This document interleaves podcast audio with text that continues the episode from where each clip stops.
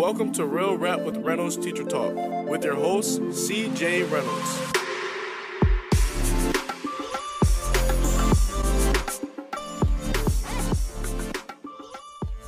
Good evening, everyone. We are eight minutes late, and I apologize deeply um, because we were at my cousin's house and he was making syrup. Um, Tracy Pinter's here, though, Candlebox fan. Um, Piano Boy, Cat, Cat. I thought you were somebody I knew that lives around the corner from me for a moment there. That's why I was looking at the profile picture. Um, what's that? Oh, look at you with your volume. Anyway, everybody. So I'm going to say hi to everyone in just a second, but I just want to let people know in case they've not been here before. It's uh, it's Sunday night, and what we do on Sunday nights is we answer questions from people that are like freaking out about teaching and stuff like that. Um, my hair is very flat this evening, uh, but that's the idea. The idea here is what did I feel like when I first started teaching and was freaking out every Sunday night, and then how could I create something that would allow folks to not just connect and ask questions of me, but like ask questions of all of you, you know, brilliant people out there. Everyone from uh, Richard Royster to Leah Pratt to uh, who's my favorite name on the internet? Shirley Martini, um, Tracy Pinter, all those good folks. Like, um, so we meet here every Sunday night. It's like a it's like a tradition now. Mm-hmm. Um, so I see all you on there.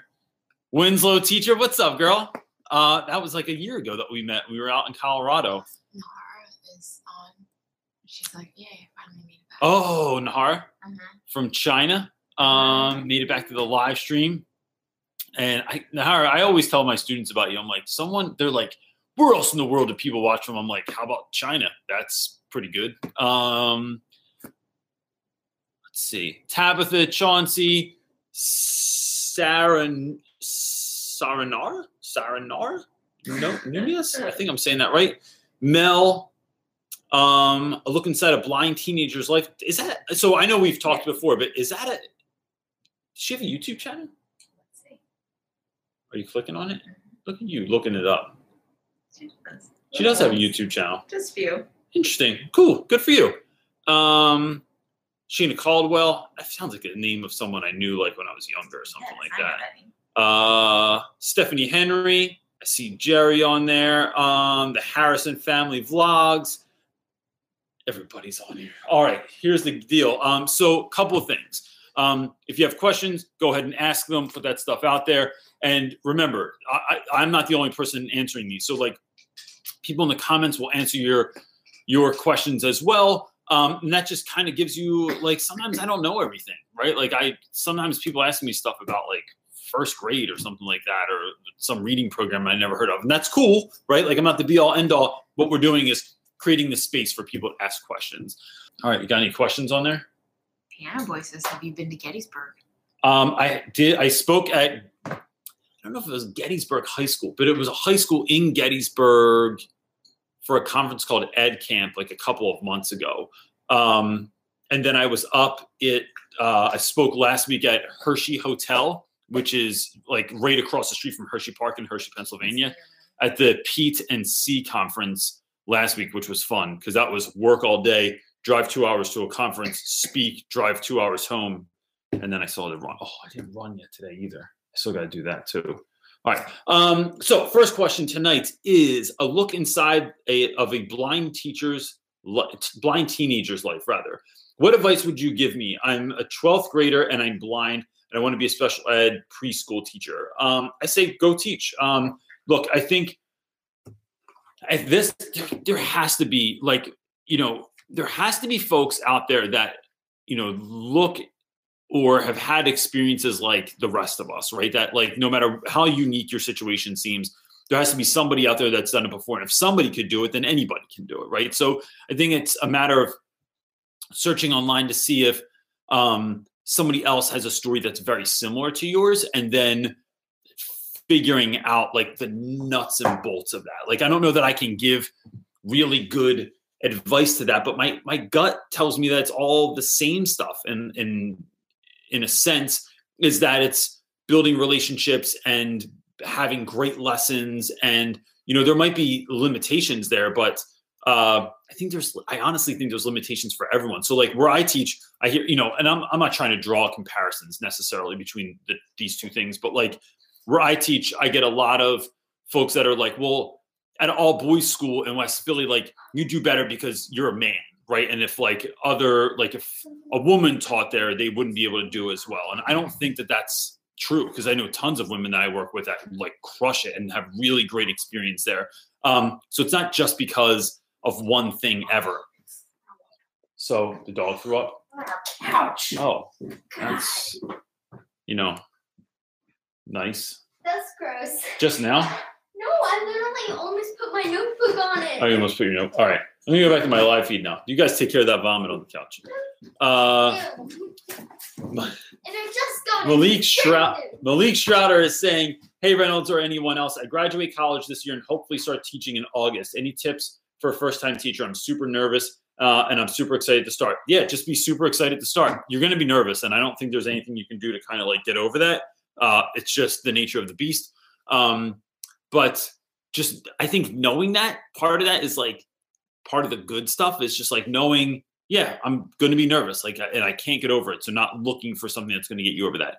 I think, and then just try and have fun. Like, like I think, gosh, I, I, it's not like make the room you always wanted, make the lessons you always wanted, make the connections you always wanted. Like, don't wait to be the teacher you always wanted. I think that's like my number one piece of advice to people and then start planning now like start connecting with those teachers now. Email people in the school now. See like what their gig is. Like as soon as you get a job for anyone it's like trying to connect with those teachers um, because they're going to be what sets you at like buoyancy neutral when things kind of get crazy.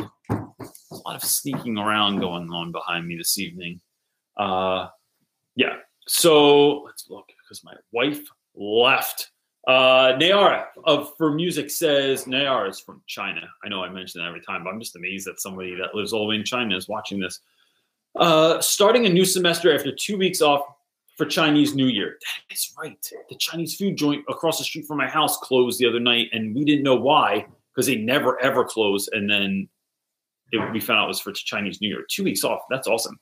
Last semester was tough for me as a teacher. Any tips for starting fresh today? I think, you know, sometimes kids come back better. Like I know when we have time off, the students just come back like refreshed. And and a lot of times students are sort of like puppies where, you know, you yelled at them 5 minutes ago but then they want to be your friend, you know, 5 or 10 minutes later.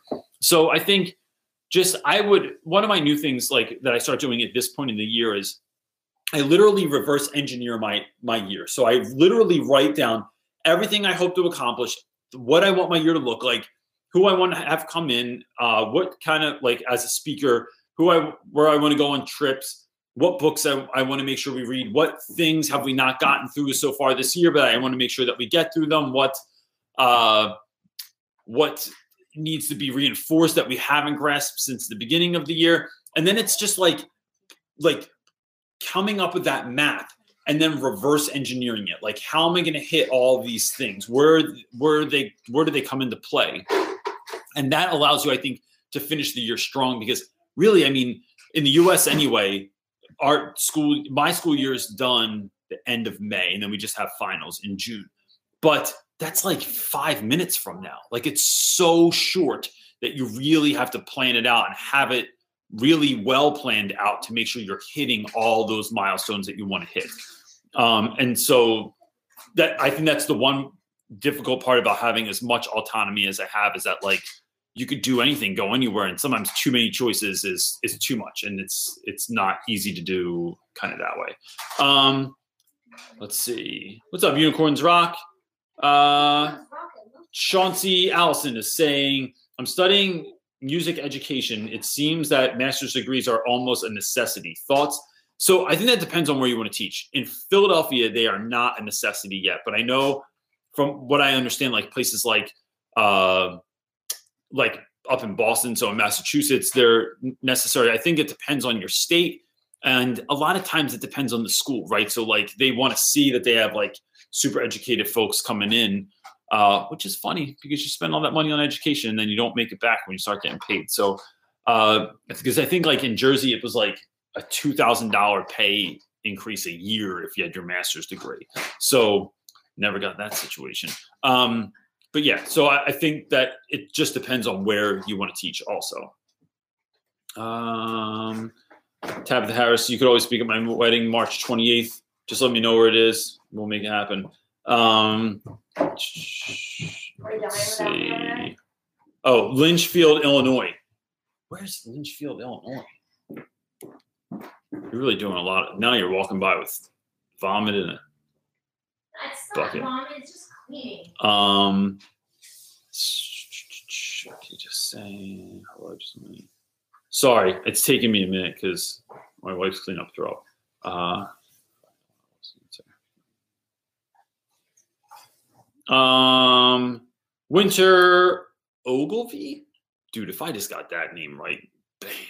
Um, how do you handle another teacher that disagrees with your methods? He thinks the only way to be a good teacher is to have them on the computer teaching themselves whereas i actually want to teach. Yeah i think that's i think that's look i i think it's worth a conversation. I think when someone doesn't like what i do i like to ask them questions. Like why why would you say that? Why would you think that? What's your reasoning behind that? Like what do you um and then push like have the conversation and instead of like just like just standing your ground and being open to the fact that like maybe some of what they're saying is true like maybe you're not right and and being open to that too because i think when we're open to that um it- you still might think the way that you think at the end but then you're hearing you're willing to hear somebody else out and that creates a space in a school it creates a culture of dialogue where people are sharing ideas and uh not being afraid to to talk with one another and then just being prepared to say like this is why i this is what i've seen in my classroom like why i like doing what i'm doing uh because i want them to to have that interactive piece. And, and you know between those things i think it's a both end i don't i don't i think there's a middle ground there. I don't think it's one or the other uh, in the classroom. I think very few things in the classroom are just binary. I think that they are there's a combination of things that need to happen in the classroom to reach all the different types of students that we have so i would just keep having the conversation Did you, do that one? this one right here Mhm. no uh kristen ivanova um, that really wasn't that difficult. I made that sound like it was going to be way harder. Uh, hey, I interviewed for a high school SS position, social studies position, that was abruptly opened this month after at another school. I'm losing my mind. I'm waiting to hear back. So my question is, how do I tell if a school? Wait, how do you tell if a How do you school likes you? I would. So, Kristen, I always do this.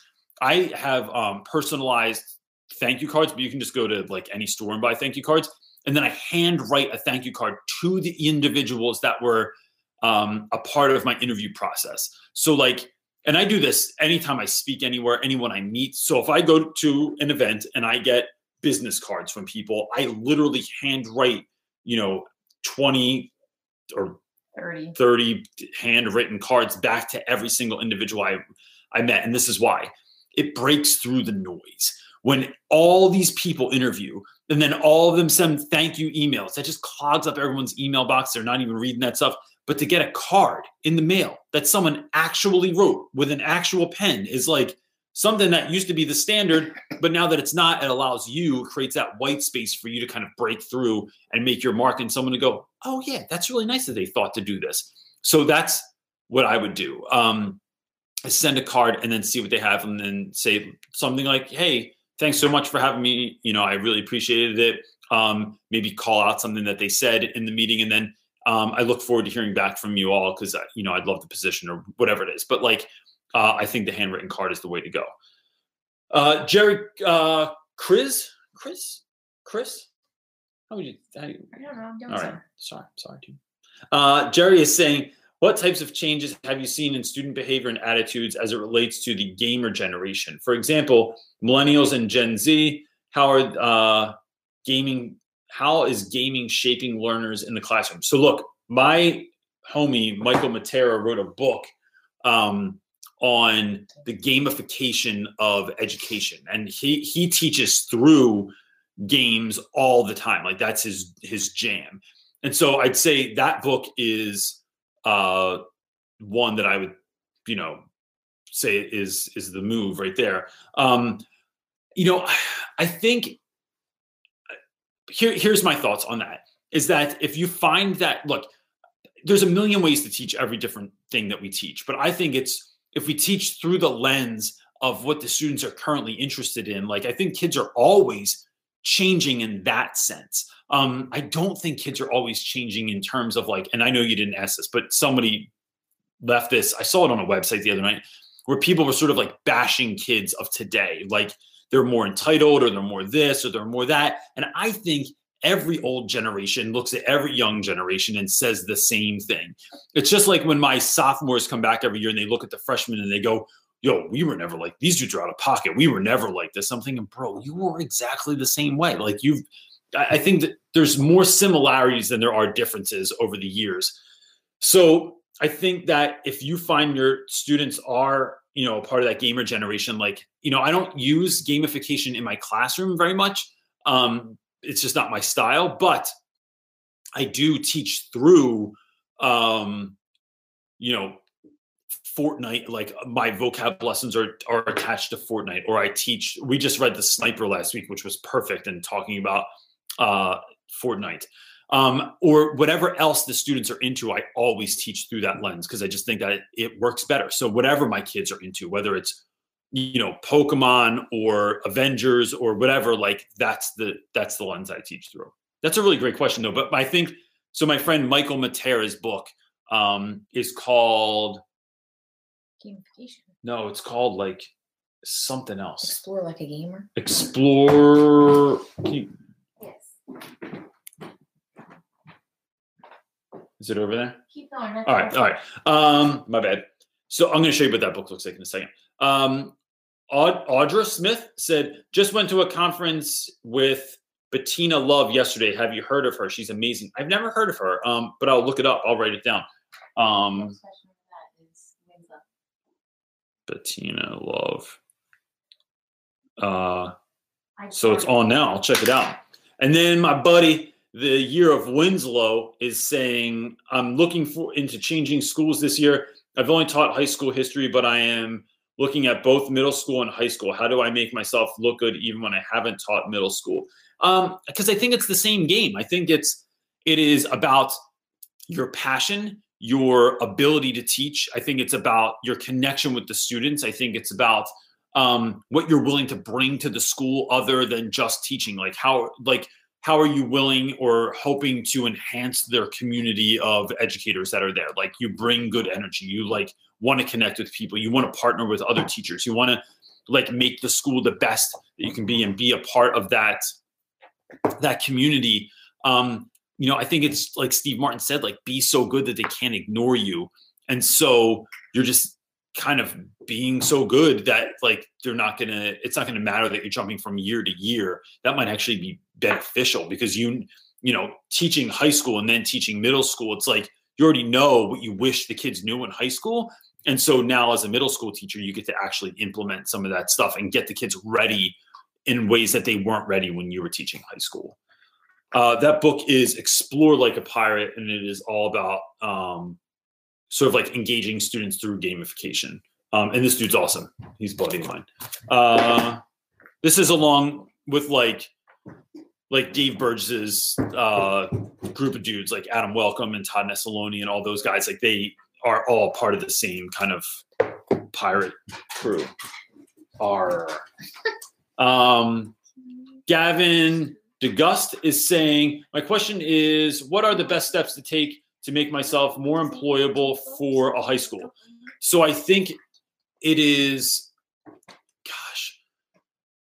So if I'm thinking about getting ready, I, I just I think it's experience overall. So look, some schools are going to look at your like.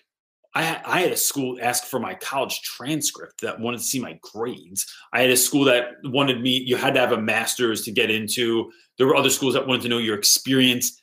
But look, you know, I'm a college, I'm a community college graduate that went to a, then I transferred to a state school, Rowan University in New Jersey. And so I didn't have like the background of like going to University of Pennsylvania or Harvard or Yale or, you know, any, any really, really top notch school. But what I had was a- like an ability to like I'm willing to outwork anybody else. I'm willing to like not like I don't care if I look like a fool. Like I'm willing to get dirty. And I think that for me, it was more about getting the opportunity. Like if I could get the opportunity, then I could crush the game.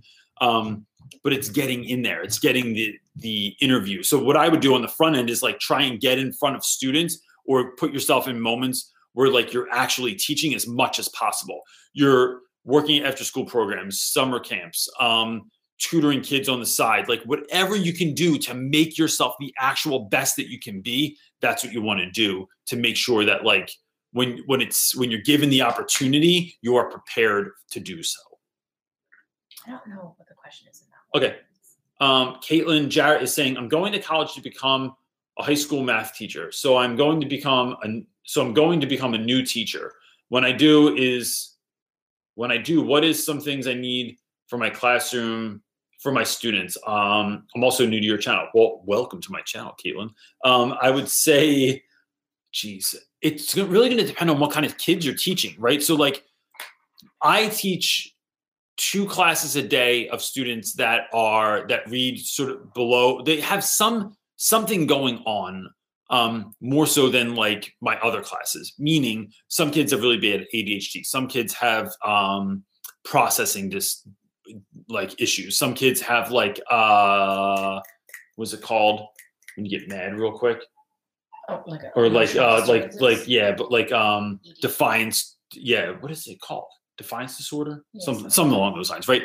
Uh, and so for my classroom i have a number of things and a number of ways that i teach stuff like whether that's being active in the classroom whether that's having standing desks in the back whether that's having like places for kids to move around whether that's having jobs that kids have like somebody's job now is to freeze the promethean board when i need it. Somebody's job is to take attendance every day. Somebody's job is to hand out notebooks. And that is like intentional because it gives kids something to do in the beginning of class um, Check out my YouTube channel, Reynolds Gaming. you could have a youtube channel based on just all the apples you eat all the time See ya. All right, later, man. Um, so it's going to depend on the needs of your students, but I would be very mindful when you start that chat or when you start that job to just keep an eye on and see like what do kids actually need in your class, and then attune yourself to that, and then maybe even talk to other teachers and say like, hey, what's some other stuff that I could use in my classroom um, based on the population that we have this year, like because teachers that have been around a while might be able to tell like way faster from the jump. Um, Mr. J. Walter is saying, What difficulties do you see for a person with I think it's dyslexia. dyslexia in the teaching profession? Isn't it funny that the word dyslexia is is like not something dyslexics would be able to spell? No, I constantly have No, to. that- and I keep- Last week I wrote the word entrepreneur a bunch of times. I'm like, there's too many vowels. This Yeah. word makes no sense. Why would they make it? It's, it's doesn't make any sense. Yeah. Um, There's actually a really good reason why dyslexia is the way it is, like the root, like the Latin and all that. Like, Yeah, yeah. So, uh, Mr. Walter, I would say, look, I, I think I look. I don't. I don't know this, but my my gut tells me that I have some level of dyslexia, right? And so I've never been tested for it in my life, and it wasn't something that my parents looked out for. I'm not even sure it's something that they knew uh, to look out for, right? When they when I was growing up. But that being said, um, when I read in class, I do not like reading aloud to my class. I'm an English teacher, right? So like it's required of me to read aloud to my class. So a lot of times before we read, I'll read through what we're going to read that day first. Because when I read silently, I don't have a problem. But when I have to read out loud, I screw up a lot. So I read through things and then I do better. And I notice that because when I read the same thing five times a day, I found that with the first one or two times I read it, it was kind of messy. And then the third through the fifth time, I was like killing it. And I could read with perfect inflection and read it as a character. And I knew it was coming up and it was really great. So that's one thing that I would just sort of like note. Um, with other things, I would just have somebody maybe, maybe like if you have like long worksheets or or you have stuff that you have to write out and you're afraid that there might be some mistakes in there, have somebody else look over it first. One or two, um, I give kids like I can't spell to save my life. I have gotten so bad at spelling. And I really think part of that is because of autocorrect. Like I've been messing things up for so long, and then the computer or the phone just changes it for me that I didn't even know I was spelling, you know, potato wrong or entrepreneur or whatever else. So I think um, so what I've done is if I ever do mess something up, I give points and I tell kids I did it on purpose. And then I'm like, uh, great, that was really great. Because to be honest, they're finding spelling mistakes, they're finding grammar mistakes, they're finding things I did that were wrong. And it's like I applaud them for that. And then I just tell them circle it and then I give them a point on it if they find something like that. So I wouldn't worry about it too much. Um, and I wouldn't be afraid to be open to it, right? Because as we all know, like being dyslexic doesn't mean you're stupid or you're less than, right? It just means you learn differently. It means your brain actually works differently. And so I would own that. I own the fact also that I read incredibly slow, that I have, but I'm pretty much do everything slow. Yes. Yeah. Um, so she's seen me wash dishes it takes like three days. But um I just own that at this point in my life. I'm not trying to be faster. I'm not trying to be quicker as a reader. Like I know how I work and I get that's I work how I work and that's it. So someone said Grammarly.com saves my life. Like, Grammarly.com. I hear a lot of people talk about that. I don't know if you knew what that was. I do. They always have annoying pre-roll ads for uh for YouTube all the time. Yeah. Grammarly.com. And it's a lady that talks like this. right, come on, answer. Like no one talks in their whole life. Should I read the next question like this? No. Jules G is asking. Um, any questions for a class that is uh, virtually comatose?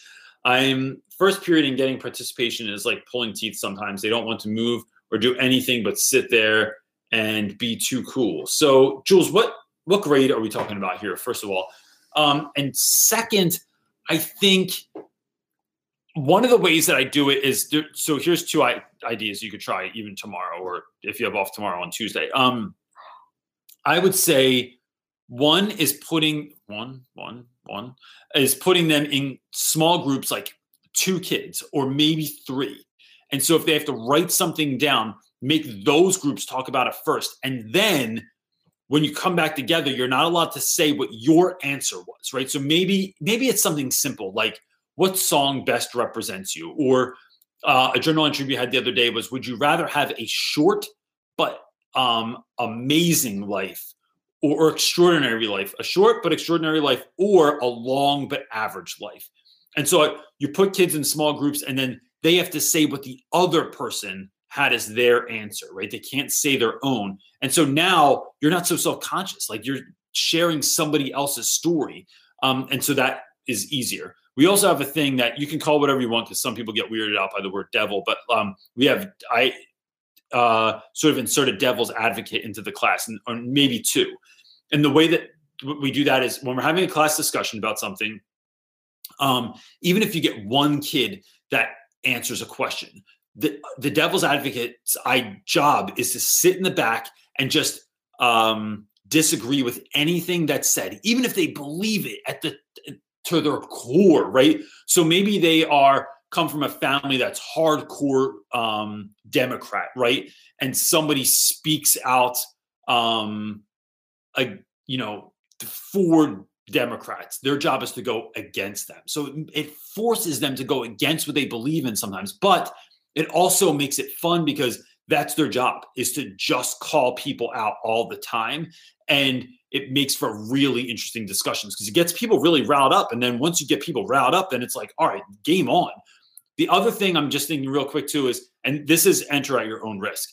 I have a box in my room that's like just like this big and it has a big question mark on it. It's called the box of questions and students anonymously put questions in there during the week and on fridays sometimes if we have extra time I pull a couple of questions out and I answer them. And they can be questions about anything. It can be about, you know, stuff that's personal to them, stuff that they are just not sure about in the world that they're like, this is a weird thing that I don't know about. I'm too embarrassed to ask everyone. Um, and then I answer those questions. And since I'm the one pulling them out, if it's something weird and I don't want to like read it, I don't have to. But I do have that ability. And that allows kids to ask questions that are like, personal um, or serious and not have to like voice them in, in the class and they have no names on them or anything so it's completely anonymous but i would try those three things uh what am i looking at here I'm sorry. I, Dude. dyslexia isn't real, and I had to answer that. You know, I'm not going. You know, I'm going to say no. No. Which one did you ask again? Uh, that was Jules G. Oh, there you go. Because I, be- oh, never mind.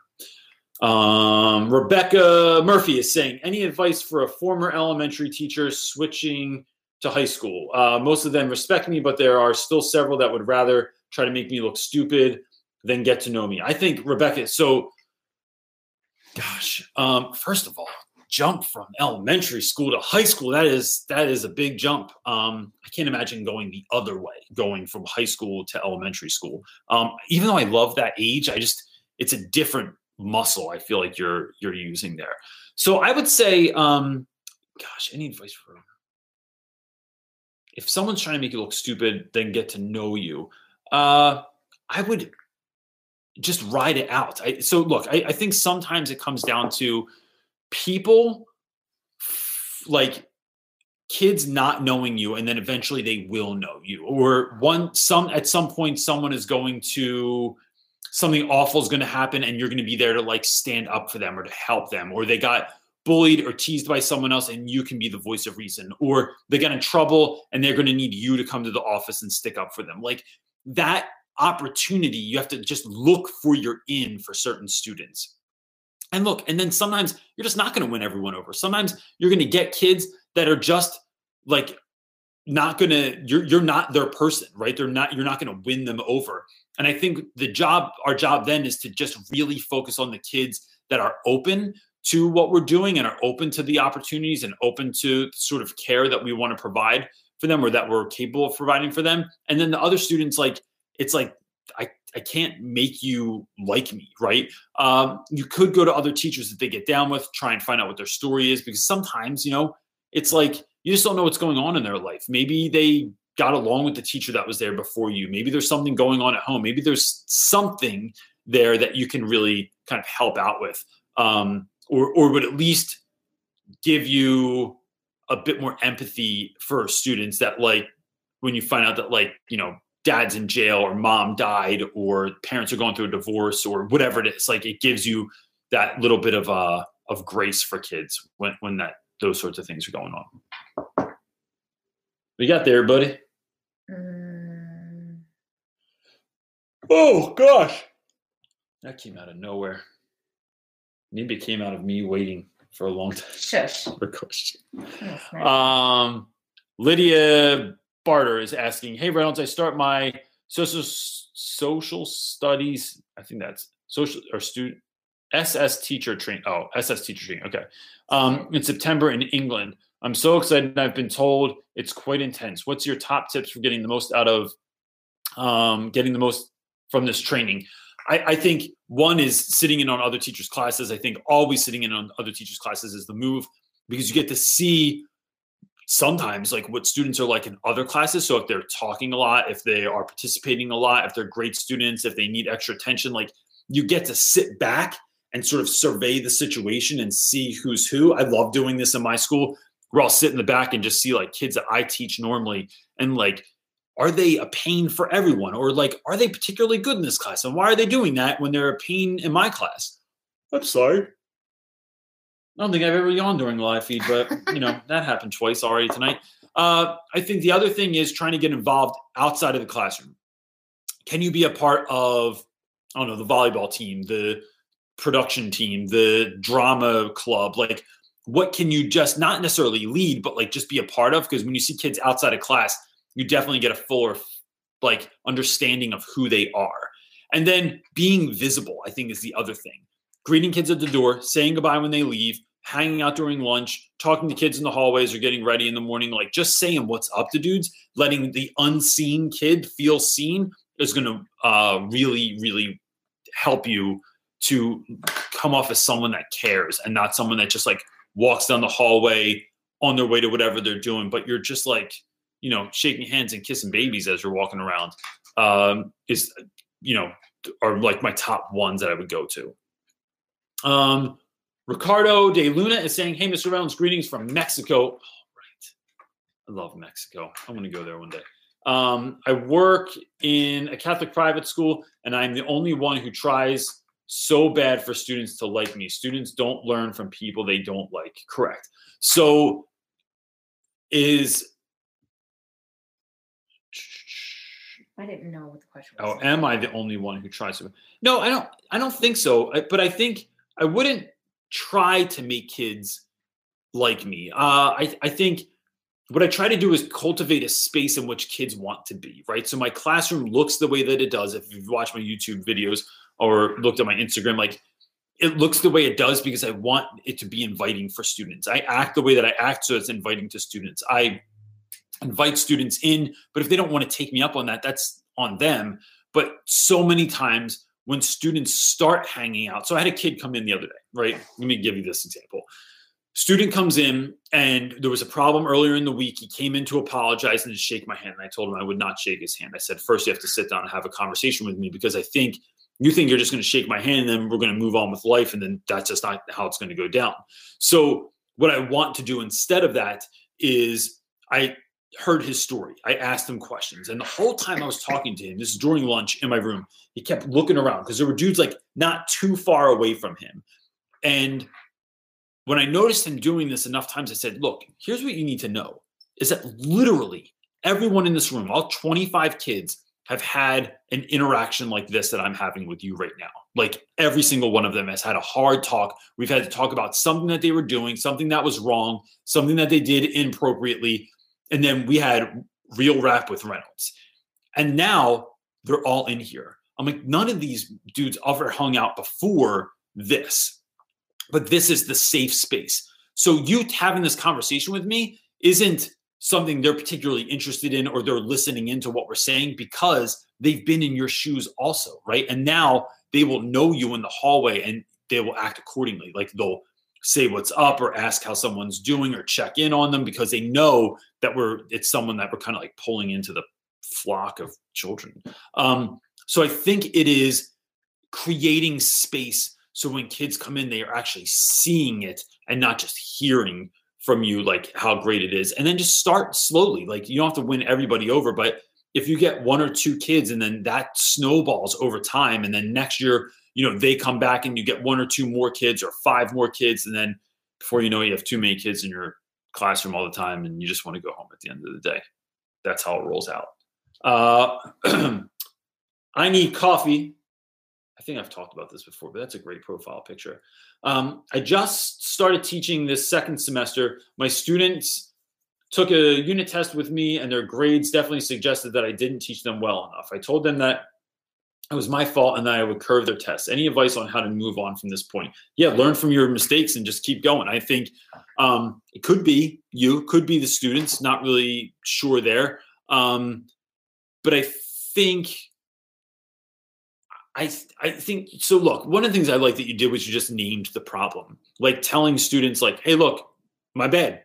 I I screwed up. I didn't do well enough. I didn't prepare well enough. I'm I'm figuring this out as I go." I think that's a really good move, and it's and it shows the students that like we can own our mistakes, and that like adults make mistakes also. And I don't think kids get that enough from adults, where they just like concede the point and say what they did was wrong.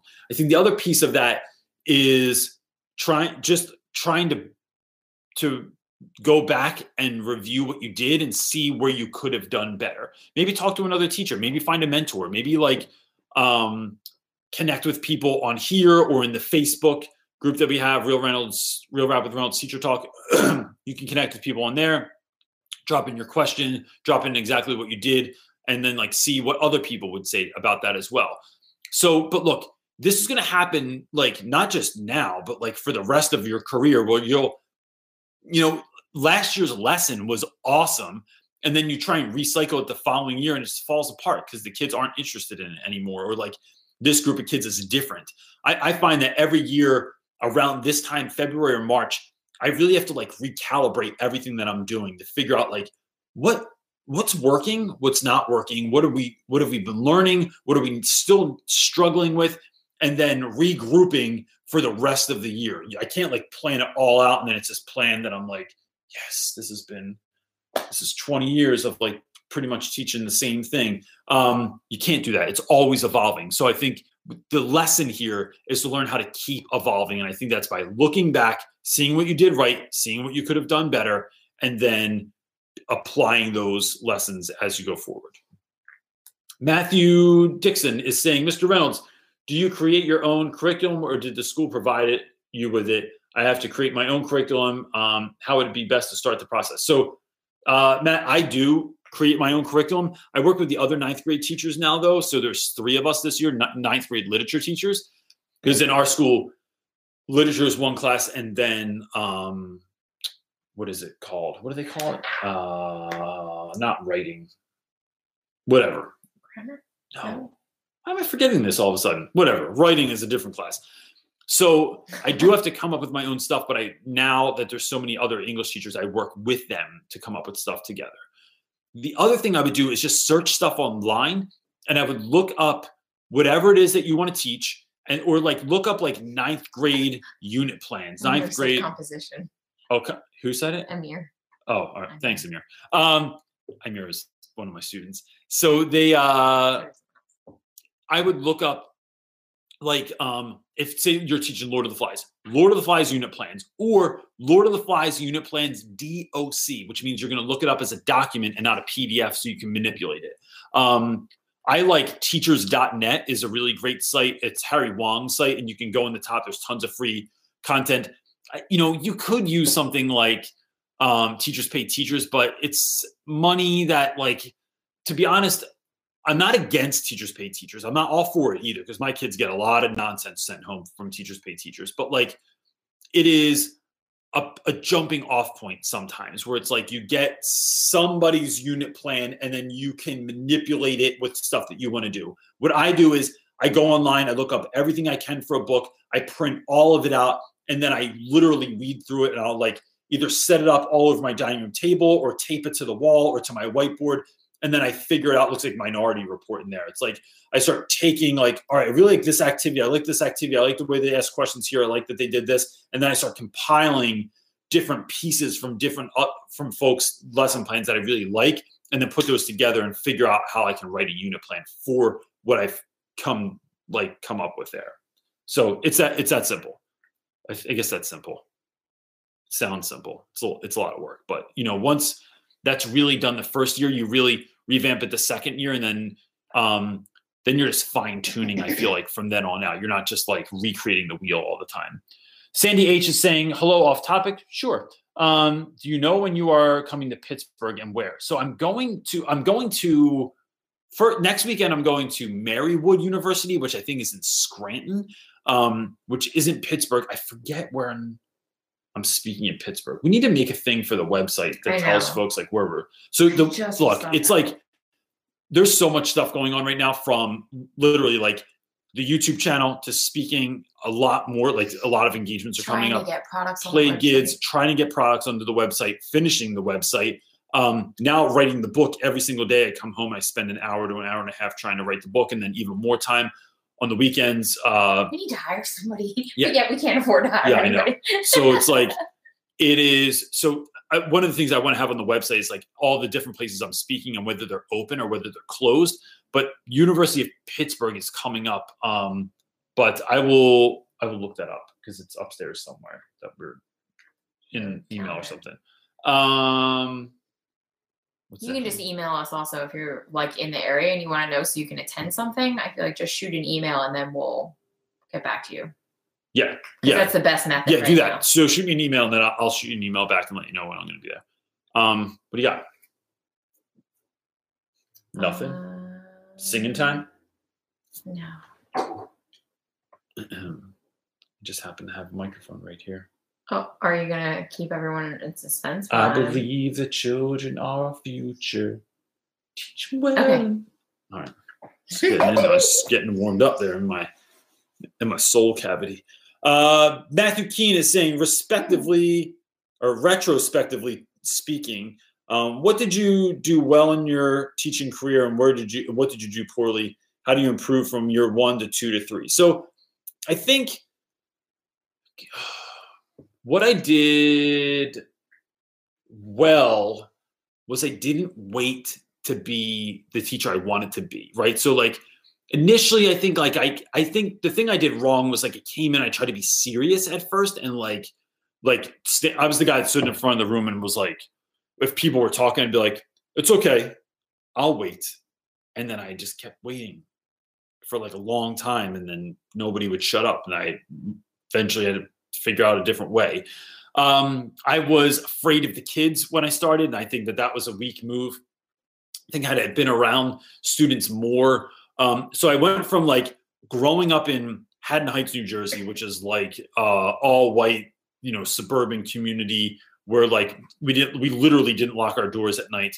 Um, to I went to a very tough high school, which was like one of the roughest high schools in South Jersey, and that kind of opened me up to like a different world. But then when I started teaching, I taught in an um, it, my students were about 60% African American and 40% Latino. But and the, the issue with that was that I didn't know, I didn't take time to learn the community. I didn't take, I never like, I like drove from my house to work every day and then taught the kids that I taught. And I got to know them and I spent time listening to them, but I didn't take the time to like actually know the community in which I was teaching. I never like went to the corner store or walked down to the park or took a different way home to kind of see where my kids were, where they were living, and what that life might be like, even from the comfort of my car, right? So that was that was a bad move. And I think when you teach somewhere, no matter where you teach, right, whether you're teaching in you know the mountains of of Kentucky or the inner city or in a really nice community, like knowing the community as much as you can is a good move. And I didn't do that my first year. Um, I just I, I don't know what the how I was coming up with stuff from. Um, I didn't gear what I was teaching towards my students first either, and so I thought I love this, this, this, and this. So my love for something will surely come through, and kids will be enamored by and, and will love Romeo and Juliet also, or they'll love I don't know the Odyssey or whatever else we were talking about. Walden, there was a that was a good move because um, you know ninth graders love Walden. So I didn't think about that either. Like, what lens can I teach through so that the students care? Um, but what I think I did right was like I did try to make lessons that were engaging. So like when I made uh, my first year, I made a lesson about um, Martin Luther King's "I Have a Dream" speech, and we were talking. It was for Black History Month, and we were going to talk about persuasive essays and how that was a really great example of persuasive essays. But then uh, I remember like I was so stoked. I spent like a long weekend working on this. And then I came into school on Monday and it totally bombed. Like kids hated it. And I was like, what the frig? Like I just spent so much time coming up with this. And I just remember going home and I was like, I cannot do this. I'm not made for this job. And so I trashed that whole thing. I went in on that following day and I said, well, look, what do you guys want to learn or how do you want to learn? How do you wish school was better? Like what sucks about school? We actually had that conversation and i gave freedom to talk about however you wanted and talk about like which teachers and like without trying to support that. I don't like teaching like or like supporting kids putting down teachers but like um they were like we want to do something. We want to like create something. We want to like uh like do a project and we talked about all of that. So we came up with this idea of creating a harlem renaissance museum in my classroom and it was awesome. I have a whole video about this somewhere but like kids that like one of my favorite students ever Jess, uh, genesis hernandez like made um a cardboard um grand piano like to scale and like it worked. Like because they like inset a keyboard inside of it.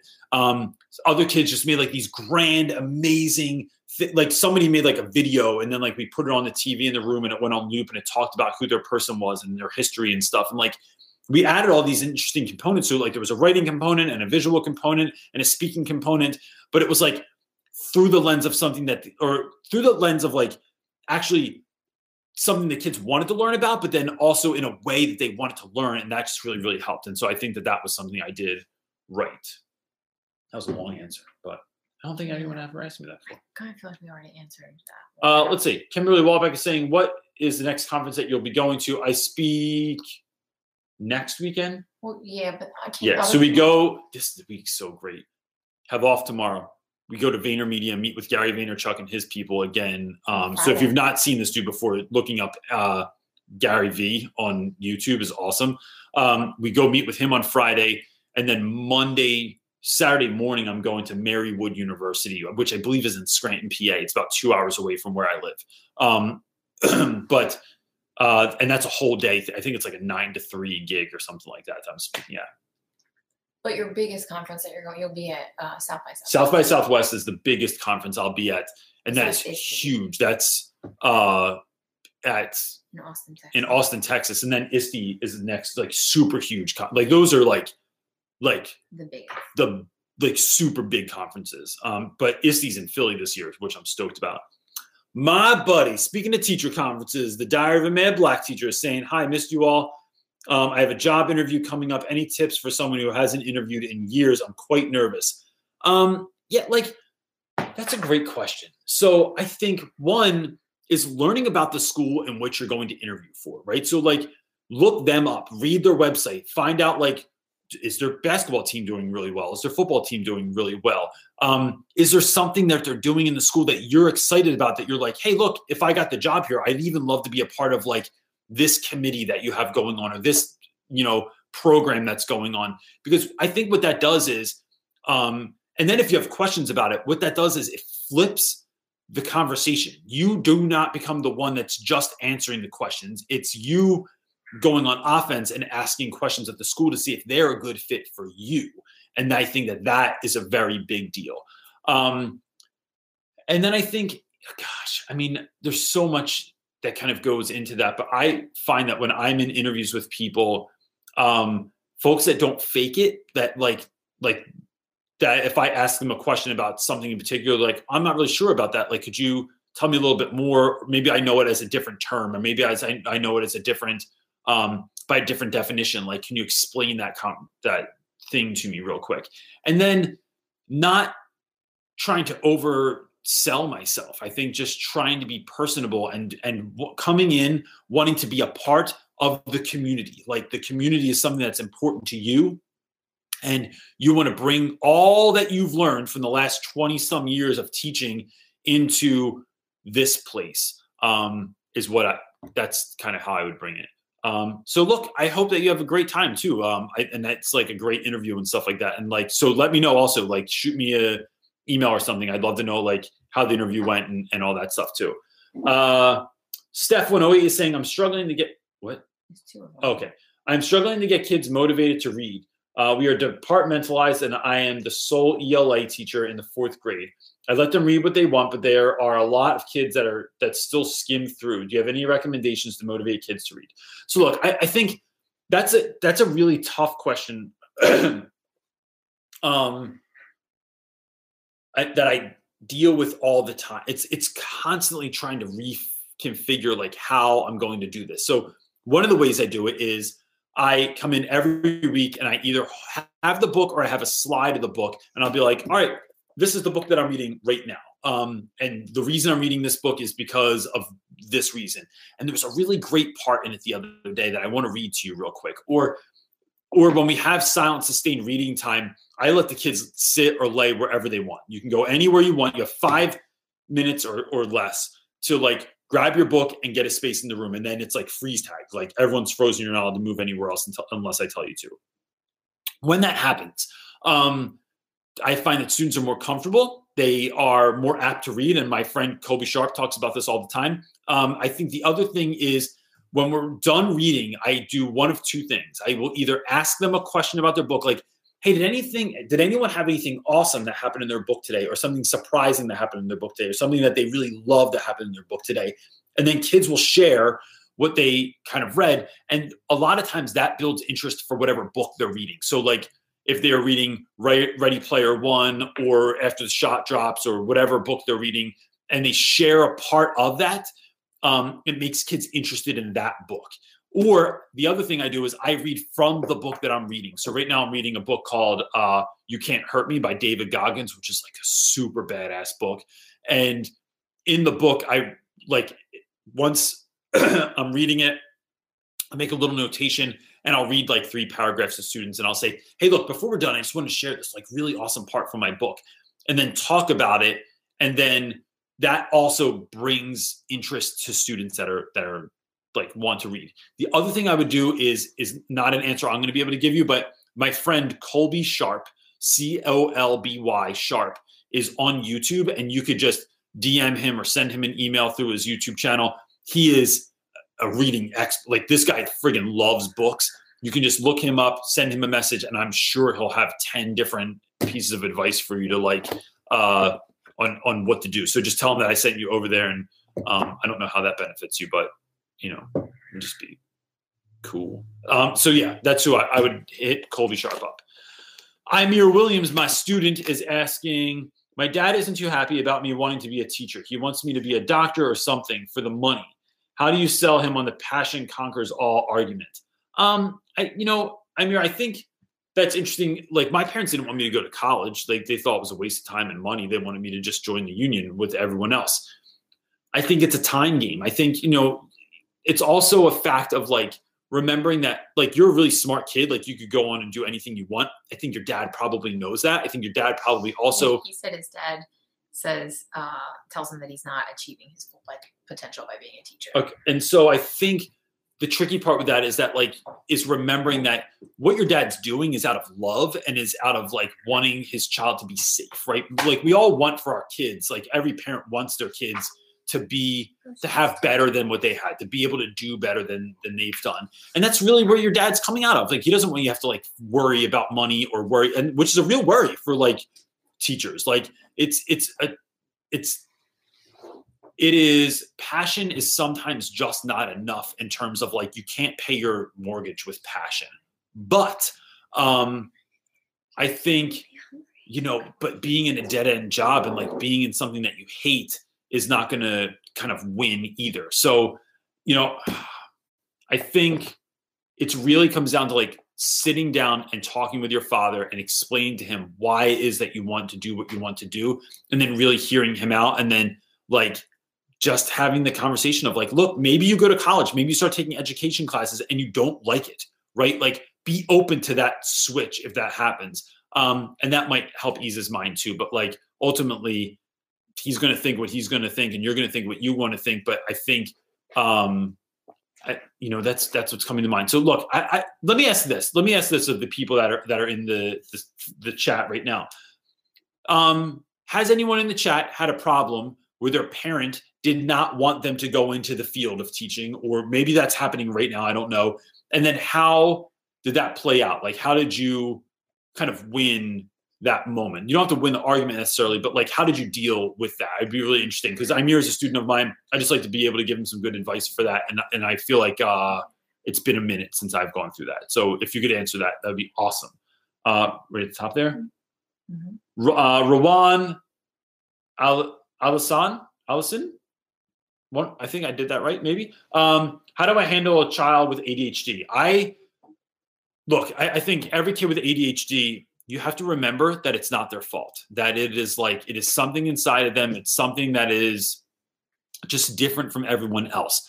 And that when we try and take ADHD kids and make them sit still and make them be silent is damn near impossible for them and it's not fair. So that being said, you can't just have like dudes running amok, right? Like I have guys that come in and they're like, but I have ADHD, and then they think they can do like whatever they want. That's not the case. Um, so I try to set the room up. So I set them up with success. Maybe that's stand up desks. Maybe that's, and all this can be DIY too. Like it doesn't have to mean you have to have tons of money to go buy bougie stuff. Um, stand up desks. Uh, I give kids like literally will either tape off on the floor where you're allowed to move or I'll say like, do not pass this cabinet or this cabinet or this desk. But like, if you want to walk around or move around in this space back here, do it. Um, I give them a lot of jobs. I uh, one of my things I'm working on making is like it essentially looks like an upside down top, and kids can stand on it and they can just teeter and totter back and forth. Um, there's you know things like bringing in pipe cleaner, like stuff in the dollar store you can get. It's like pipe cleaners you can get. You can get pieces of Velcro. You put it under their desk so that they're essentially like sitting at their desk and their fingers are underneath, like feeling the Velcro, and that can give you something to do. Um, things they can wrap around their pencils or unwrap around their pencils or mess around with. Uh, somebody, a teacher at my school gets um, those bands that are like uh you used to like put your bands. yeah no the the other johns um exercise bands will work too but they don't sell them at the dollar store um with like the hooks on the on the ends what the hell are they called You like strap Oh, stuff to your roof. Yeah, bungee bungee cords you strap things to your roof with and puts them from leg to leg. Uh, now, look, some dollar stores don't have them that they're long enough, but some do, where they're long enough and you put them across and then the kids can like literally like bounce their feet on them. Um, or other people have gotten like those, they're sponges that used to wash your car, but they have like these little nubs. It looks like a green sponge with dreadlocks coming off of it. And that's just something you can put on your hand and like twist and mess with. So what you're doing is creating an outlet for that child to do something with all of that excess energy so that they can focus, right? So that when they're when I'm sitting here messing with my pencil that has like this rubber thing on it, then I can now focus on what you're saying because I can do something, right? And that those are just the easy ways that or like the dollar store DIY ways that I've come up with with dealing with that stuff. Someone said wool felt balls. Uh, Reynolds, wolf felt balls work too. So, Indie what what are those? What do you use them for? Like, yeah, like where them? or where I'm not sure like where you get them from and stuff like that. That would be awesome. Uh, ADHD does better with standards and rules. Yeah, I, I think finding things that are consistent too. So there's not like a, a mystery every day. It's like the same sort they of thing. boundaries. Like, yeah, like and i also uh, uh, specific to our son like i know a lot of times he isn't looking like he's listening he's not paying attention to the that's teacher really good. but point. yeah he really is listening he just So the boy will do exactly this. So let's do this. Let's act it out. Oh, you- want now, Karen? Yeah, you're reading the book, and I'm Brody. And then here's Brody when you're reading the book. i don't want to actually read it to you it's pretty much what he does And then I go, bro, can can you sit still? I'm reading to you. Dad, I know what you're saying. I just can't sit still. All right, what did I just read? And then he'll like give me the whole rap sheet of what I just said, right? After after doing that. So it's being still doesn't equal paying attention all the time. Like sometimes it's like, you know, moving around is like they really need to move. you really need to just do this. Um, and then taking frequent breaks. Let them go get a drink. Let them go like help, let them help you out doing stuff. Um, wool ball, wool felt balls are cat toys that you can get them on Amazon. Oh, awesome. Um, sounded. I thought a sheep got neutered, so I wasn't really sure what was going on there. But um, that's awesome. I, I'm gonna check that out. Uh, did I just see Kate the Sleepy Teacher on here? yeah Kate the Sleepy Teacher. Kate the Sleepy Teacher might be coming to Miami also. Um, I just let that cat out of the bag, Kate. It's a new celebrity. Um, Stacy, the Stacy Squad says, Hi, how did you decide which subject you wanted to teach? I love your videos and new to your channel. I'm thinking about becoming a history teacher or an art teacher. Advice. First of all, thank you very much for that, uh, those kind words.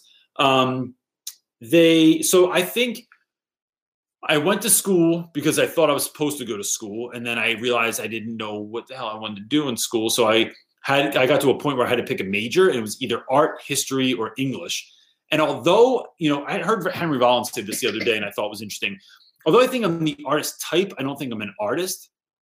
So art wasn't like my jam because I didn't like I couldn't do it.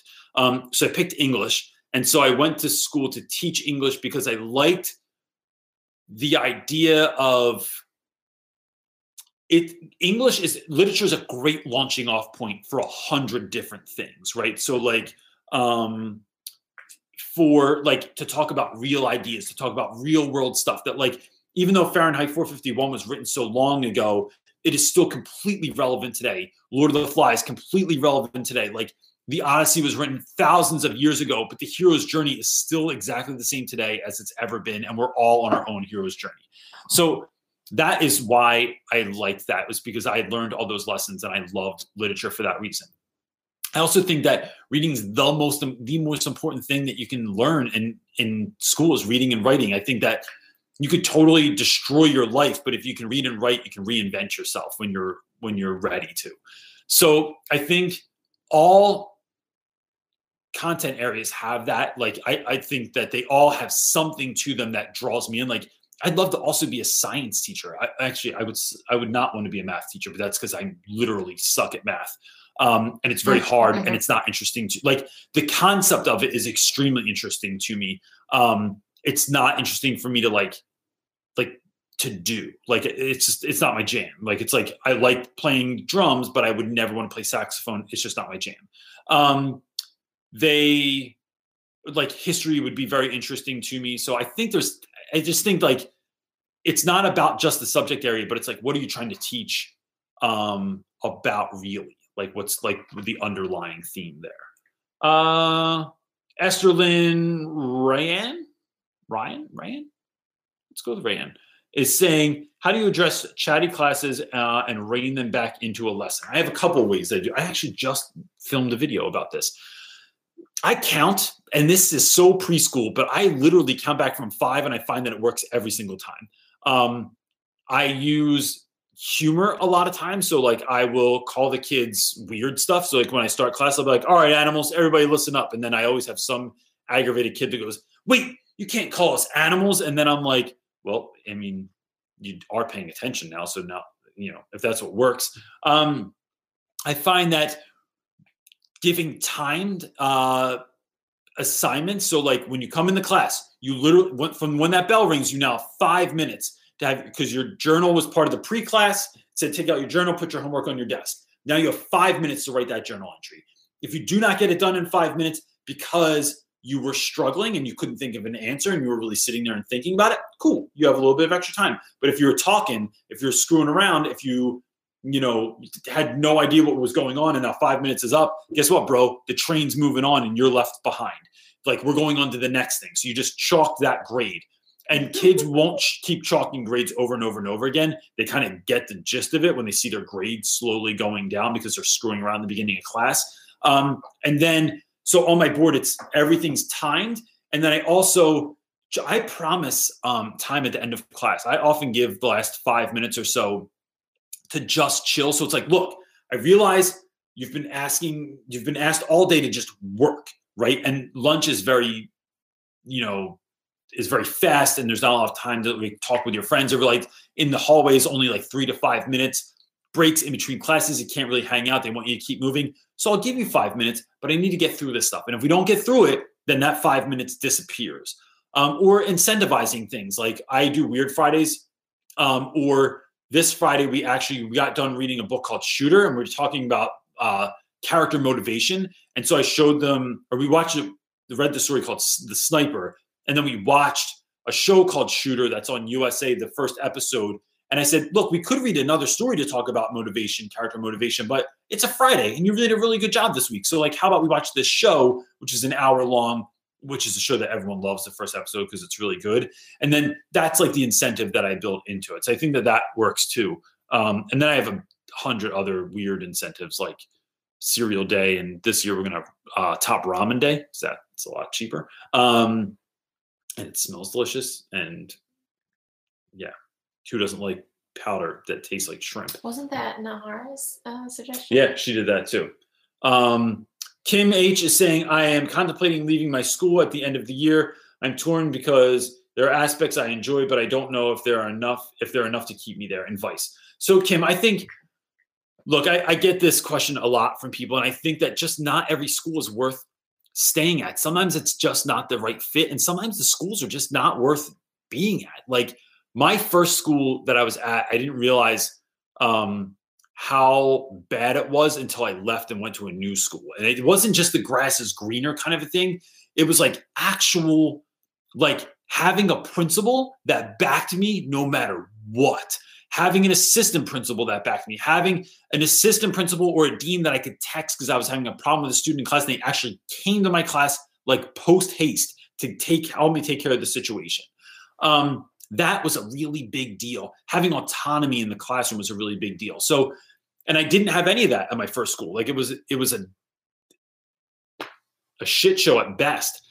But um there were aspects, there were people I liked, there were to- definitely things about it that I loved, and I saw all the potential there. But then there was stuff about it that just like, like that I did not like, like the the admin I didn't like, the the kind of showrunners I didn't like, the like there was things I didn't like. So look, I think my, one of my favorite examples is my friend Michelle, who runs a channel called Pocket Full of Primary. Michelle was out of school. It was not a good fit for her for a number of reasons. She was not sure she wanted to teach anymore. She left and went to a different school, and she loves it now. For the past couple of years, she's been there and she really, really loves it.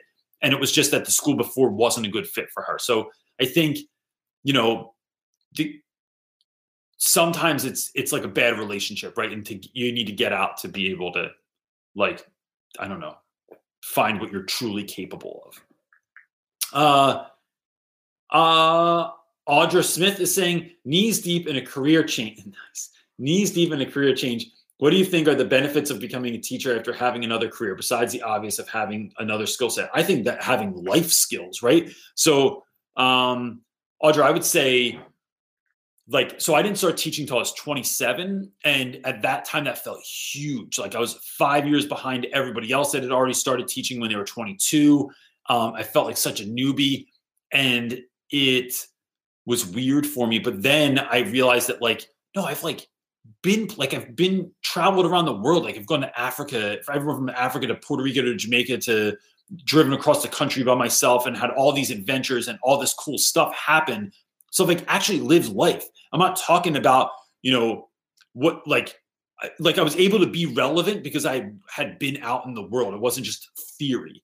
Um, I think oftentimes when people start teaching when they're 22, they just don't have enough life experience sometimes. And um, especially if you want to be a 22 year old senior high school teacher, and it's like these kids are like four years removed from you, like you would end up at the same parties. Um, that is difficult. So I think that you're bringing all that experience with you and all that wisdom with you and and knowing how to to juggle work life balance and to do all these like adult things you already have like down to some extent, right? And so bringing that with you is a really great thing. I think the only downfall I I ever see from folks that go into teaching that were out in the world is they sort of like they have an an idea of what they think teaching is going to look like and then when it doesn't look like that they're like well shit this probably wasn't a good move. It's like no it's just like you have to figure out like what that school's like. Like kids aren't just sitting there waiting for you to show up to they have like a good teacher one day and i think organizations like teach for america sell people that that idea sometimes. Like tfa like shows videos about like kids like waiting like poor black children in the hood waiting for someone to show up and please teach them. And it's not the case all the time. Like they could give a shit if you show up. You got to sell them on why this is actually important. And then, you know, then you can make the jump. After you build a relationship, then comes the trust, then comes them allowing you to help them feel confident about stuff and then being able to teach what the, whatever they want to teach. Um, the pipe father is saying, would you do anything different while starting? Uh, would you do anything different while starting YouTube? I'm a career tech instructor and why and why to start a channel for our niche group. We are masters of our trade and answering the calling. Um, so I would say no. So look, I, I think the way to start YouTube, and I'm not great at this all the time because I do overthink stuff, but like it's just about putting out content um, that for me was that I wish I knew about. Like my content comes from you know now it, it comes from a different place. It comes from like reading comments and getting emails from people and um, going on other people's websites or blog posts or, and looking at questions there. I literally when i'm looking for ideas sometimes i go through all of these sort of um, of these comments on the side here and, and i'm looking for those folks questions and then i make a video out of that. But initially it was me just sort of scratching my own itch of if i made a video for for past me, what would I would you do? Lose it? yes. All right. So for past me, then that's how I'm I'm kind of making it. And then don't make it too precious. Like don't get hung up on like look at most teacher YouTubers, and this is not a diss, it's just a, a comparison, right? To to say that there's two different ways to do this. I really like my editing. I really like creating those intros, creating um, something engaging to watch it because but I I'm drawn to that sort of visual and it's fun for me to make those edits. Um, other teachers don't. They just start a video. Hey everybody, welcome back to my channel. Here's what I'm talking about today, and then that's a 60 minute video. Like someone like my friend uh, Bridget on the Letter Classroom will make these hour long videos that people watch the whole thing, and it's it's her talking, and there are very few edits in there, right? And that's but that's her jam, and people like that. So it's like your idea of what you think people are going to like isn't always what they're going to like. You have to sort of play to the market. And then the market, as Gary Vaynerchuk always says, is they get to decide what's good and what's worthy. So just make stuff, put it out there, and then see what works and then, you know, adjust from there. Megan Spears saying, Hey, Reynolds, I know you said this before. Uh, that you will order any books for students that students will read. How do you fund that? So, Megan, I either what? Okay. Um, if there's something real interesting, you can just screenshot that and then we can talk about it later. Um, so I so the school um we don't have a library. Initially, the school's idea was to have a library. Then they got rid of that. It was supposed to be my little tiny room that I have, um, which everyone always thinks my room is gigantic, but it's really not that big. It just looks big on camera, and because I shoot it like from a corner, and so you see this whole big swath of room that looks enormous. Um, they so instead of that, we get a set amount of money every year. It's like five hundred dollars to order any books that we want. And so initially it was a thousand dollars we got. So like over two years of getting a thousand dollars to just order books for students, that was that money was there. And so I ordered books and then they, you know, get ruined or they get lost or they get stolen or whatever. Um, and so in the last two years, it's really just been either replacing stuff or this year I didn't order almost anything that I wanted to order. I just told kids I would buy them anything that they wanted. But you could also do something like a DonorsChoose, um, or a, lot of times like certain companies have money set aside for giving. So like I've gone to Home Depot any number of times and gotten thousands of dollars worth of free stuff from them because they have money set aside that is for giving away but you just have to go ask for it. So go to barnes and noble go to some other bookstore go to like like find something um, that you can go to and ask them for free stuff and say hey look i work at this school. We don't have money for this because we dream on a budget. And so can we um can we like do you have anything that you could could give to us? And and you'd be really surprised at like the number of people that are worth that are that are willing to like give you free stuff. Uh, the pipe father is also asking. Um, wait, I already did this one. Oh, that one? Yeah, I'm teaching. Oh, did you have another one? Yeah. Oh, oh, okay. I didn't realize it was two parter. I Uh, don't think it was a two part. okay, so so the pipe father is also asking. I'm a career tech instructor and I've been teaching a station rotation model. It's worked exceptionally well. It worked exceptionally well last week, but I don't want to become over complacent. Any more suggestions? Um, I think it depends on the kind of students you have. So, like, really, that's a really great question for the people in the comment section. Also, there's tons of stuff that I would love to do, but going outside of my school doesn't always feel like the safest place to go, or like it's more, it's like it the field's muddy, or there's not enough supplies, or we don't have the money to do something, or um, I don't have the space to do something. So, like, we visited a school, Radnor, PA, is a wonderful school here in Pennsylvania, or right outside of Philly. It, might even be considered Philly. That's neither here nor there. Anyway, they we were in a room because I met this really wonderful teacher from there, and she gives the kids little bags, right? So little plastic bag or paper bags, and they're filled with like 10 different dollar store items. The kid's job was to go um, create a product with just given the things that were in the bag, and then you had to come back and market that product to the people in there. So they were talking about persuasive writing, taking those persuasive techniques, creating a product, and then trying to persuade people to purchase this product. Um, she then says, All right, go find a space to do this and come back in 25 minutes. And then the kids left the room and found a space in the school where they could just chill and work on this. And I thought, you let your kids like leave the room? Like, like they left the room and like went somewhere else and you're trusting that they're not just like making out in a corner somewhere? Like, what the hell? Like, what world do you live in? But it was, and even my guys that we went to the school for the day, my students were like, yo, Rounds, we are we allowed to like leave the room? I'm like, yeah, dude, like, don't act like this is like too new to us. Like, go with the flow so we can like seem normal. Um, and so they left and then they came back and we did this thing and it was really great. So it really depends on like what your school is like, what kind of supplies you have available to you, what kind of time you have available to you. So that's like a really great question. If anybody in the comment section here has an answer to that, that would be really awesome. Um, Aaron Appelt is saying, I left my corporate job after 19 years to teach high school. I found a teaching residency program where you are matched with a mentor teacher for the entire school year. Thoughts on choosing your post-bac program? Um, so I chose secondary ed because, look, I I think I connect with children of all ages, um, which is it just that made me feel like I was in a toy commercial for children of all ages. Um, but to me, I felt like ninth grade, eighth, seventh, eighth, ninth grade were my most confusing years, right? Where like I didn't think like I didn't have any teachers in that time that I felt like were super great or like that I really connected with. I always flew under the radar. No one really noticed me.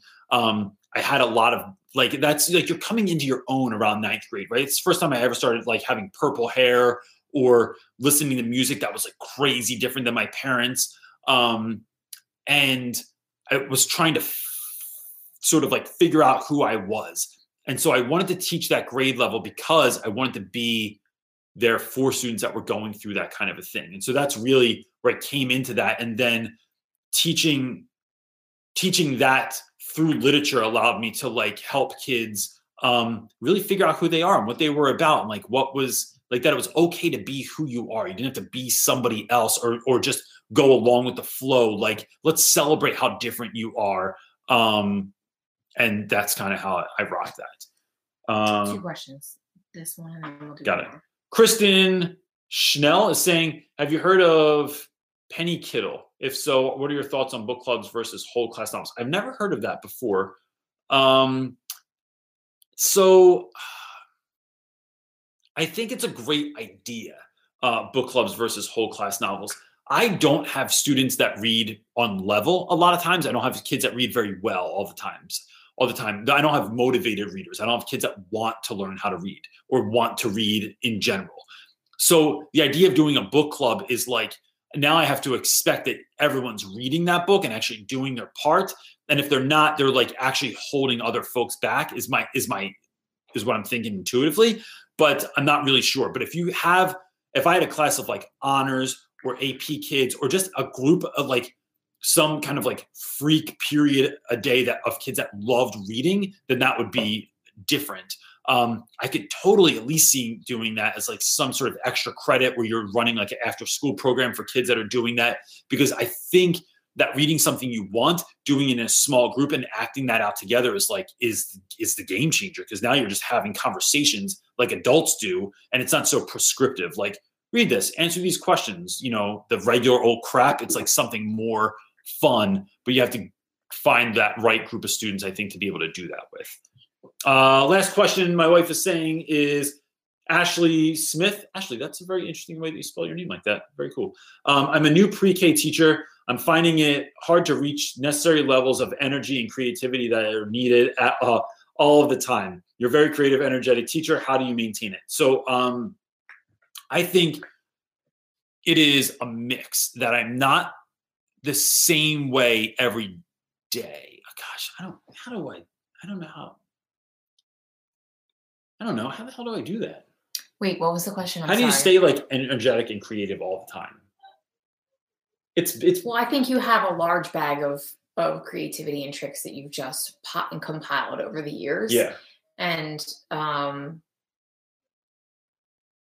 I don't think that you're positive all the time. I think you're just like any other human. not positive just energetic even when i'm angry i'm energetic I guess you just know that you put on the show. It's a show. yeah it just feels like it- it- to be honest actually i think It's Sometimes like it's genuine and sometimes doing theater is what I would think, right? Or like being in a band. Like you go out and you put on the show. Like the show must go on every single day.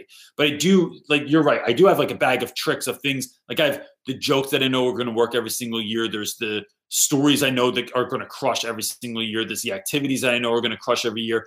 And then once you know those, you don't have to Mhm. do it every single day all the time. Like that's that's time. That's like how do I make this sound not weird? I don't know. I'm thi- I, I don't know why I'm thinking about. I'm thinking if you like someone, right? You like making out with them, but you don't want to make out every single day all the time, right? You have to like you have to it's interspersed, and then there's other times for just regular stuff like watching TV together or like washing dishes, and then sometimes you make out, but like doesn't have to be every single day all the time, right? I get, but that's a weird metaphor to make when you're talking about school. I think the bottom line there is like you sprinkle enough of that in so that the kids have a really great sense of that. Um, but you don't have to be on 11 all the time. Let the kids be on 11. Let them take the stage. Like hand over the the the microphone sometimes to let the kids kind of like create that space. You're just creating the safe wonderful space for everyone to be creative, for everyone to be excited. And then you literally start living, like as Rob Dyrdek would say, you start living in the energy. Your classroom creates an energy in which students enter in, they feel safe, they feel like they can be themselves, they feel like they can talk out loud, they feel like they can make mistakes and fail, even on the pre K level, right? And then when that's happening, I am not the generator of all the creativity and energy all the time. I'm living off the energy of the students sometimes too. And then it becomes this sort of like um synergistic thing instead of like you being the powerhouse. Okay, can you answer this one? I can answer this one. What you hurt my got? heart, like when they. It's President's Day tomorrow. Okay. Uh, Miss whatever. Um, you know, and that's her follow up. Miss Remedy. Mhm. Miss Remedy, number, number, number, number afterwards. Mhm. Um, how do I deal with disrespect and attitudes? Middle schoolers. I hear you. Um, in the first year teacher who came in in the middle of the year, I took a place of a highly energized, charismatic, strict teacher. Bam! That's a recipe for disaster. She Um, says, and I'm completely different. I feel like I'm completely drowning due to the situation. all right, so look, I think um, Miss Remedy. I think one, yeah, you grind it out until the end of the year, and I think you try. But here, here's the thing: if they already don't like you, or if they're giving you crap already, you can just try a whole bunch of different stuff and see what works and see what doesn't work, and then make a record. Literally, write those things down: what worked, what didn't work, and then try it again next year. It's almost like if you're going to get into a fight and get your ass kicked, you go in and you try as much stuff as you can, and then you see, like maybe later, all right, my roundhouse really worked, but like my jab was really weak, and so I have to figure out how to do that. Um, and I think it's just noting those things and remembering that it's a learning process, even for you, and that next year you get to start from a completely blank slate. But look, some things will go really great next year, and some things will still suck, and then you have to make notes of the literally making notes of those things and then learning from that process as well. Um, I think not trying to be that other teacher, like letting those kids know, like, look, I'm not that other teacher, but you need to know more than anything, I want to be here. Like, I care about being here. Like, I'm here for a reason. Um, and you don't have to like me, but that doesn't stop this like train from moving. And then I think you whittle them down. I think you sit with kid after kid, one at a time, whether you're helping them with an assignment, whether you're asking them what their favorite movie is, whether you're asking them what they did over the weekend, and not in a teachery way. One of the worst things teachers do is be teachery all the time. They even let like their conversations with students be like Use your like, if you've had a- like, what was the example that you were trying to say? You were at that conference and a teacher said, oh like, how you told them how to handle something, and then they said, oh, like this, and you were like, no. But so I was at a conference in Hershey, and a teacher who was trying, who was new at their particular position, um, was trying to do something in their library, right? So they're they're the library person. They're trying to create a space in the library that the kids want to be in, um, and the way that they and look, she is a wonderful woman, and I was re- I've every time I've talked to her, I just like I just know. I, I can talk to her this way because I know that she's I know she's going to be great. Like I can already I can sense it about her. And so when she was telling me how she interacts with the students or the things that she the ways in which she interacted, it just seemed prescriptive and like very teachery. Like um kind of like when parent like my parents' friends used to come over and they it was always the same conversation with me. Oh, hey CJ, how you doing, man? Cool, cool. How's school going? And I'd be like, good. And they're like, oh, good, good, good. Um, staying out of trouble. All right, all right. What about uh, you know, playing sports this year? Yeah, I'm playing um playing drums. Ah, no sports this year. Oh man. All right, cool. Well, look, man, good luck. Are your parents around? Then they would go talk to my parents for the rest of the night. No one ever came in and was like, gave me like, it would have been even better if someone threw me in a headlock and gave me a noogie. If someone came in and was like, did anyone like like if they knew what TV show I liked and they were like um asked about Alf when I was a kid or Fraggle Rock or or Scooby Doo or like Nintendo or like like if someone knew about Metroid or Contra when I was a kid and they were like, yo, I'm on Contra. Let me just ask you this real quick before I go hang out with your parents.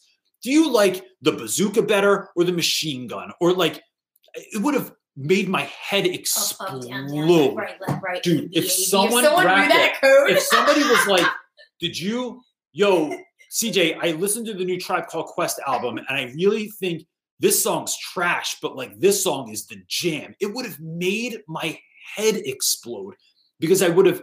It would have. It was like someone took the time to know what I'm interested in to get to know me. And I think that's the that is the game changer all the time is getting to know what your students like and then talking to them like they're actual real people and that what they are interested in actually matters to you and not just the other way around. I think that's how you win every time and then um and then just be yourself and just try to have fun and you'll see that that will work over time. Students all here's the bad part about this, right? Students that I have in ninth grade always remember my classes being far better than they they think it was way way better than what it actually was. It's like old people talking about the good old days. It is always a sense of like you know reynolds class was always the best and we did this and we did this and we did this and they name a couple of things but they forget the day-to-day grind of the things i was making them do that that all the hours we spent actually reading silently or actually just writing about stuff. Like they forget that and they only forget remember the fun things. So the, that's a battle you're battling against too. Is like kids remembering just the good old days, and now oh here comes new teacher that's going to try and do it different. It's not as cool as the old teacher, but you know, have faith. It will it will absolutely get there. Is that it? Yes. Cool. We're gonna stop there because we're an hour and 33 minutes in. Um, and I still have to go for a run, and it's like friggin' two degrees outside. Um, so look, uh, if you are in the Marywood University area coming up. If you're in Miami um, next month or somewhere near Miami and you want to go to a conference, possibly for free, please hit me up um, in a in an email. There's an opportunity for that, and I would love to get you that information if you're interested in that. I'm also going to be in Austin next month at the South by Southwest conference. If you're anywhere near there, I'd love to hang out, love to meet, even if you can't make it to the conference. Um, I don't know anything about Austin. I've never been there, so if you want to go, like I don't know, buy cowboy hats and Spurs uh, we could do that or just go eat a bunch of food and drink beer. Um, that's cool too. And that's it, right? Nothing else going on? Radical. All right, everybody. I hope you have a great, super awesome night. And if you have off tomorrow, celebrate President's Day, cool. But if you live in a different country, then you don't. So have a great day tomorrow. And that's it. Peace. Awkward ending as usual. Hitting all.